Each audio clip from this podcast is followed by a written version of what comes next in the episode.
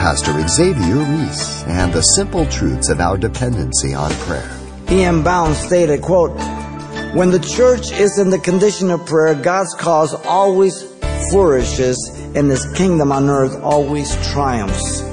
When the church fails to pray, God's cause decays and evil of every kind prevails." Wow. Where else can we go but to prayer?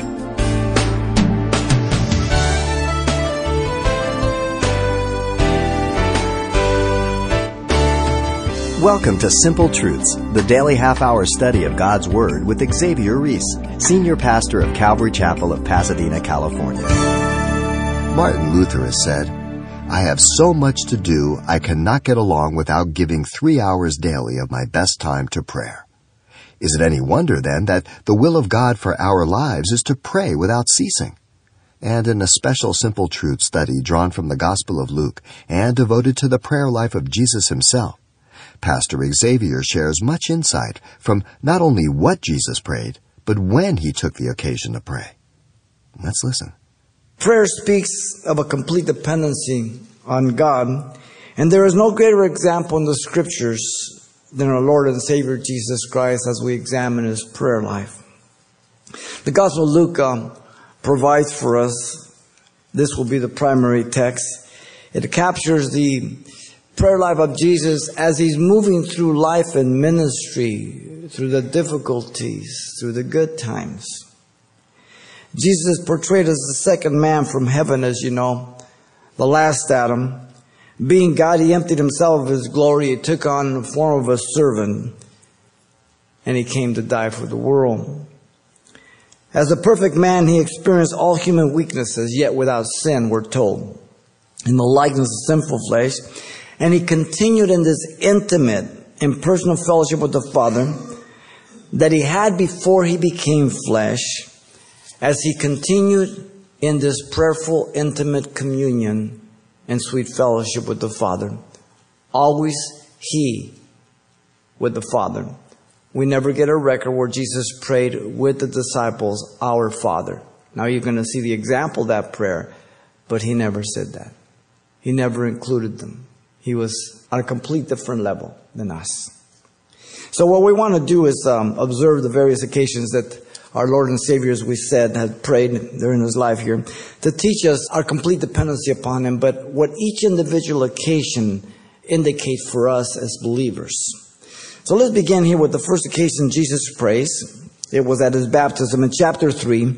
Jesus was uh, with the people, among the people, ready to start his ministry. That's the context.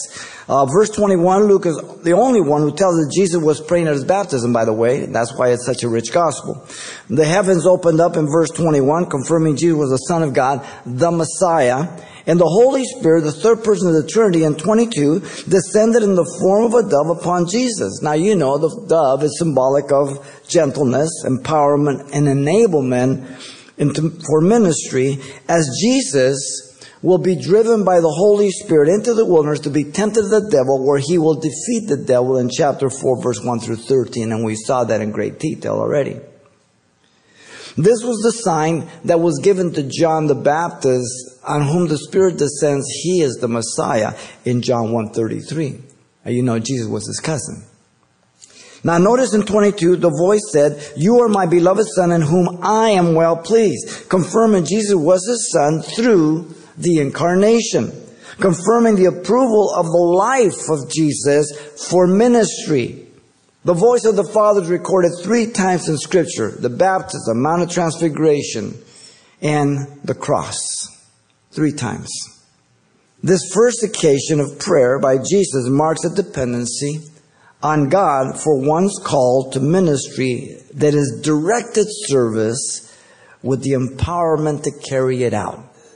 That's our application. Each of us are called according to God's gifts that he imparts to us. First Corinthians twelve, thirteen, fourteen, Romans twelve, uh, Ephesians four, First Peter four, ten. We have at least one gift. But God calls us, God enables us. So we need to go to him. You have to go to God. What are your gifts? We encourage you to get involved. And it's a lot easier to steer a moving object than one to stand still. So you go to God. What are my gifts? What are my calling, Lord? Direct the service. Now, all believers are called to ministry, but all are called to ministry of reconciliation for sure. We're not all called to the same ministry, but one ministry we all have is the ministry of reconciliation in Second Corinthians five eighteen. All of us being born again know what it is to be lost. All of us being born again know what it is to be forgiven. All of us being born again understand what it is to be in fellowship with God and to know what life's all about and what's going to happen when you die. Now, once you know that, why would you keep quiet? It's Christ in us, the hope of glory. So every opportunity that God opens up, we share Christ. Jesus told the disciples they were to tarry in Jerusalem till they be endued with power from on high in Acts one eight. They would be witnesses to Him, not for Him, not just sharing, but to Him, that He would see that they're living out the, the gospel. And be witnesses, Jerusalem, Judea, Samaria, the ends of the earth. It's by depending on Him. Jesus calls it the baptism of the Holy Spirit in Acts one five. It's one of six phrases that indicate the empowerment for service. So the first occasion Jesus prays was at His baptism in preparation for ministry. If you are going to be prepared for ministry, you must pray to the Lord. He prepares you. Now you get instructed, but it's God who's teaching you. But God will direct, and God, you directed service to be effective. Now notice, secondly, we go to chapter five. The second occasion Jesus prays was when His ministry began to make overwhelming demands on Him. In chapter five, verse fifteen and sixteen, just two verses, Jesus has just cleansed a leper in the city, and the result of the news of the cleansing of this leper was so great that multitudes came all around to be healed of the infirmities. Verse fifteen. And so in verse sixteen, the practice of Jesus by the constant demands of people was to often withdraw into the wilderness to pray. The word withdraw means to slip away into the wilderness. It's also recorded in chapter four, verse forty-two. He always did this. They, they found Jesus praying, or they would look for Him. He wasn't there. He was out praying alone. Do you take time to just be off on your own? Now, we're to live in an attitude of prayer constantly. But do you have times when you just get off alone with the Lord? You know, we live in such a noisy, mechanical, and high technology world. You need to shut some of those things off. I don't know how some of you do it. Facebook, Twitter, text, voicemail, this, that. My Lord, it takes me a half hour to clear just my emails in the morning. I don't see how people have time to think, to contemplate the truths of life for, for wisdom and everything. He would pray to the Father for direction, guidance, and strength. Jesus never did anything on His own. He always got His orders daily from the Father. The example for you and I. The word prayed, like the first that we saw, means to adore and worship. He's in fellowship with the Father. So the second occasion of prayer by Jesus marks a dependency on God in order to be able to continue to serve effectively. Anybody can start in ministry. There are many people who say, well, God's called me, and they start a church and it's gone. Or God's called me, whatever, and they're no longer there. It's to continue effectively through the years. Consistent. I've told you before, if you leave here, when you come back, ten days, ten years, you'll find me doing the same thing when you left. Teaching the Word of God, verse by verse, chapter by chapter. Effective service. In spite of the demands in our lives by people, we need to spend time in prayer. It's so easy to get moved away from that, to be pressured. And, and so we get confused and we get pressured to do the will of other people or what, what appears to be the most important, but it's not really the most important. It has been said that the tyranny of the urgent will always take the place of the more important without prayer. Therefore, we are commanded and exhorted throughout Scripture to pray. We're to pray without ceasing, First Thessalonians five seventeen. And without ceasing means we're in an attitude of prayer. I have time when I, I go to the Lord. I have time when there's special needs that the people ask me to pray. But as I walk all day, as I'm ta- I'm, I'm, I'm in an attitude of prayer that when things come up, I'm shooting things up to the Lord, and, and whatever happens, I'm, I'm in an attitude of prayer, depending upon Him. We're to pray about everything in supplication and thanksgiving, that we be not anxious for anything, Philippians four, six, and seven. That our hearts and mind be guarded. We're to pray always with all prayer and supplication in the Spirit, watching to the end for the perseverance for the saints. Ephesians six eighteen, that's at the end of the armor, the warfare. The minute you're born into Christ, you're born into warfare. All you can do is be a good soldier and learn the warfare and pick up your armor that is not carnal but spiritual, bring down the strongholds, resist the devil, and end up standing after resisting and combating, or be taken captive. The choice is yours, not mine.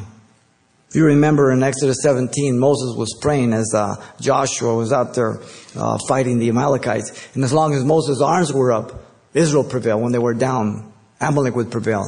And so Aaron and Hur lifted up the hands and held them up of Moses. It's a surrender to God, and it's a plea to God to depend upon Him, that He would direct and guide us. So the second occasion Jesus prays was when he, His ministry began to make overwhelming demands on Him and be able to meet them. I have to draw from the Lord so that I choose the priority, the most important, what He directs me, not what people tell me or pressure me to do. The third occasion is in chapter six, verse twelve through sixteen. Jesus prays here for the choosing of the twelve apostles. Jesus is going to choose twelve apostles out of the multitude of disciples to be His twelve apostles to carry on the work of ministry when He departs. In verse twelve, Jesus went out to the mountain to pray all night to God, His Father. That's how critical this decision was going to be. And there's critical decisions in your life. Who you're going to marry, where you're going to send your kids to school, where you're going to move. Do I take this job? Do I hang out with this couple? Very important decisions. The word for prayer there is used to address God in prayer. So that's a different one. And it's prayer in general with the idea of worship and reverence. And it's always to God, never for man. It's only used for God.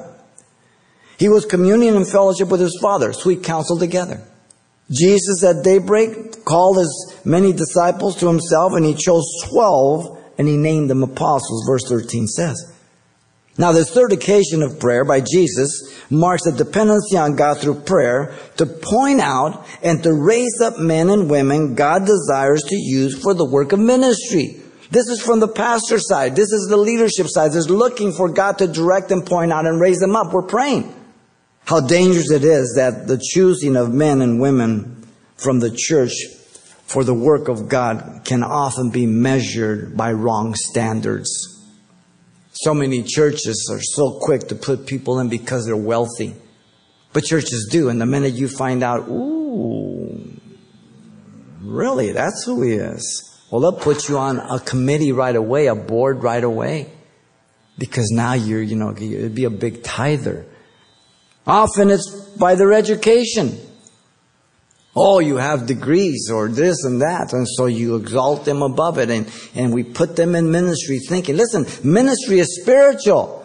Now, I'm not against education. Get all the education you can. Once you get it, get over it. No, God picks those people. Jesus said, the harvest truly is great, but the laborers are few. Therefore, pray the Lord of the harvest to send out laborers into the harvest. God is the one who chooses the people for ministry. Not me. The fact is that none of these things mentioned disqualify you for service for the work of God or ministry. But if that is the sole reason why you're chosen, it's absolutely wrong. From the pastor's perspective, we need to be praying that God raise people up and anoint them and equip them. And that we would be sensitive to acknowledge that and, and, and let God put the ministry together. The qualifications for bishops and elders and deacons is given in First Timothy three and Titus one. And those are being ignored by many, many churches. They should never be ignored. Those must be met. They're not my qualifications. They're God's qualifications. Paul tells Timothy in First Timothy five twenty-two, do not lay hands on anyone hastily, nor share in other people's sins. Keep yourself pure. First Timothy five twenty-two. How often pastors and ministers have put people on ministry and then they find out they didn't check their background, they did that. They just, you know, because they're popular or anything else. The third occasion Jesus prays was for the choosing of His twelve apostles for the ministry. Notice fourthly, chapter nine. The fourth occasion Jesus prays was at Caesarea Philippi for revealing Jesus. Jesus is at the northern region of Galilee at the foot of Mount Hermon, at Banias, one of the headwaters of the Jordan rivers. This was a place of worship of Pan, the god of nature. Legend says that he was born in the cave there at the foot of Mount Hermon, and we get the word pantheism, everything is God. Now, Jesus alone, look at verse eighteen, uh, Jesus alone and praying to his Father. When his disciples joined him, then he asked them who the crowds were saying that he was. The word for prayer, again, is adoration and worship. This is the third time it's used. There was various beliefs about Jesus. They're given to us here. John, Elijah, or the prophet. But nobody will say Messiah. The spokesman for the group is Peter. He says, "You are the Christ of God." Verse twenty.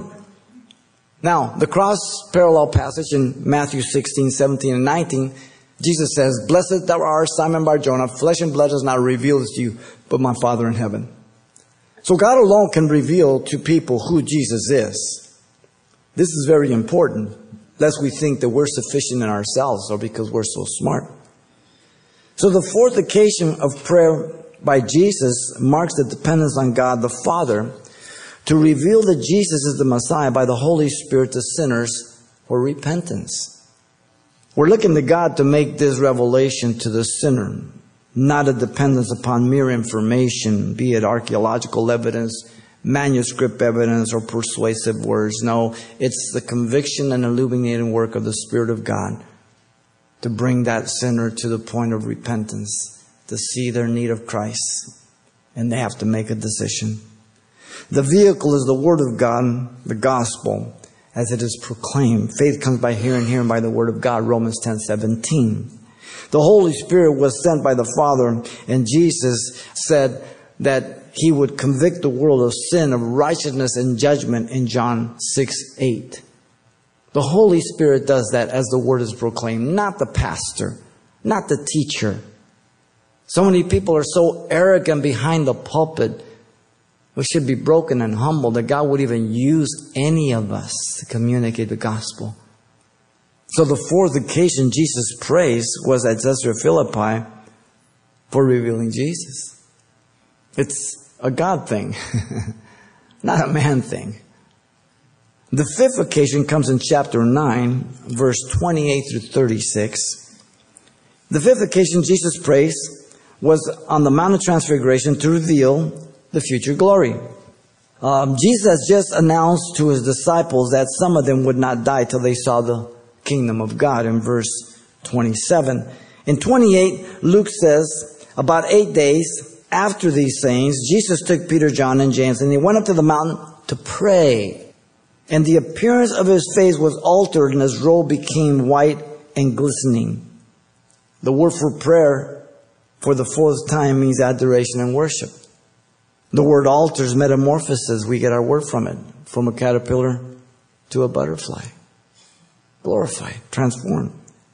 Notice Moses and Elijah in verse thirty to thirty-one are seen in their glory. The representatives of the law and the prophets here, speaking with Jesus about his exodus, his departure when he goes to Jerusalem to die, be buried and raised from the dead after three days. This is six months under the shadow of the cross from this point on. From this point, Jesus always mentions his death with his resurrection all the time together. The disciples didn't get it. They were looking for a conquering Messiah, not a suffering Messiah. They were looking to rule and reign, not to serve. They were shocked when they got to Jerusalem. After a bit of nervous talk by Peter, thirty-three to thirty-six, the three heard the Father's voice out of the cloud, "This is my beloved Son, hear him." They saw the second coming in preview form here. That's what they saw. The second coming of Christ in preview form. You get the other preview in Psalm two. The fifth occasion of prayer by Jesus marks a dependency on God to prepare us to leave this world of temporal and inferior glory, confidently longing one day to be just like Him. Listen to Second Corinthians four sixteen down to five eight. Therefore we do not lose heart, even though our outward man is perishing, yet the inward man is being renewed day by day. For our light affliction, which is but for a moment, is working for us a far more exceeding eternal weight of glory, while we do not look at the things that are seen, but the things that are not seen. For the things that are seen are temporal, but the things that are not seen are eternal. That's where we live. As Christians, we understand this. We need to bring our thoughts in captivity before we live for the world, this and that. How sad that we thought it was just of getting stuff and doing things, and once you got it all together, then you got to fight to keep, and then you die. And that's it? God help us. Nothing wrong with the things, but I don't live for the things any longer. Do they pull on me? Oh, they want to. I have to say no to Xavier. It's okay for you to say no to you. In fact, it's good to, for you to say no to you. He goes on in chapter five, for we know that if our earthly house, this tent, and that's a good description, this is a tent. You ever go camping? It tells you one thing. You're only here for a little while. If it's destroyed, we have a building from God, a house not made with hands, eternal in the heavens. For in this we groan, earnestly desiring to be clothed with our habitation, which is from heaven. If indeed, having been clothed, we shall not be found naked. For we who are in this tent groan, being burdened, not because we want to be unclothed or naked, but further clothed, that not mortality may be swallowed up of life. Now, he who has prepared us for this very thing is God, who also has given to us the spirit of a guarantee. Therefore, we are always confident, knowing that while we are at home in this body, this tent, we are absent from the Lord, for we walk by faith, not by sight. We are confident, yes, well pleased rather, to be absent from the body and to be present with the Lord. The minute you give up your last breath, or I, I am instantly present with the Lord. This body will go to the ground. This body will be raised up when the Lord comes back in the rapture. He'll glorify it just like His. But when I die, my spirit goes instantly present and my body goes to the ground. Okay? I don't sleep and pull a number. It says one trillion, five hundred million, four hundred. I get in line. No. The word sleep is a euphemism only for the Christian. Resting. In fact, you get the word cemetery from it. Okay? The word sleep is never used of the non-believer. Never. Only of believer. And that doesn't mean literal sleep. It means that you're no longer here. You're before the Lord. And your body's in the ground. In fact, First John three, one through three says, behold, what manner of love the Father has bestowed upon us, that we should be called the children of God. Therefore, the world does not know us, because it did not know Him. Beloved, now are we the children of God, and it has not yet been revealed what we shall be. But we know that when He is revealed, Jesus, we shall be like Him, for we shall see Him as He is. And everyone who has this hope purifies himself even as He is pure. The greatest incentive for holy living is that the Lord can come for me right now, or I can die. That should hit every Christian. I'm looking for the Lord coming for me. And if He tarries, I'm going to die like anybody else. The fifth occasion Jesus prays was on the Mount of Transfiguration, to reveal the future glory. It's very important we keep that in prayer. We're always constantly on our foremind. The Lord can come. The Lord's coming for me. Pastor Xavier Reese, closing out a list of occasions in which we find Jesus praying with the very one that promised His future glory. Some important and unique simple truths he draws from the Gospel of Luke. And you can hear this message again anytime online, by simply selecting today's date at the radio listings link you'll find at calvary chapel pasadena dot com. But there's still much more to come right here next time as well. However, if your schedule won't permit you to tune in, you can always pick up your own copy of this message. And the title to ask for is The Prayer Life of Jesus. It's available on C D as usual for only four dollars. And make sure you pass on this study to someone in your church or Bible study. Once again, the title to ask for is The Prayer Life of Jesus, or simply mention today's date. You can request your copy by writing Simple Truths, twenty-two hundred East Colorado Boulevard, Pasadena, California, nine one one zero seven. Or to make your request by phone, call eight hundred, nine two six, one four eight five. Again, that's eight hundred, nine two six, one four eight five. Or the address once again is Simple Truths, twenty-two hundred East Colorado Boulevard, Pasadena, California, nine one one zero seven. And thanks for mentioning the call letters of this station when you get in touch. This helps us check on the impact of this outreach in your area. And then join us for more Simple Truths right here next time with Pastor Xavier Reese.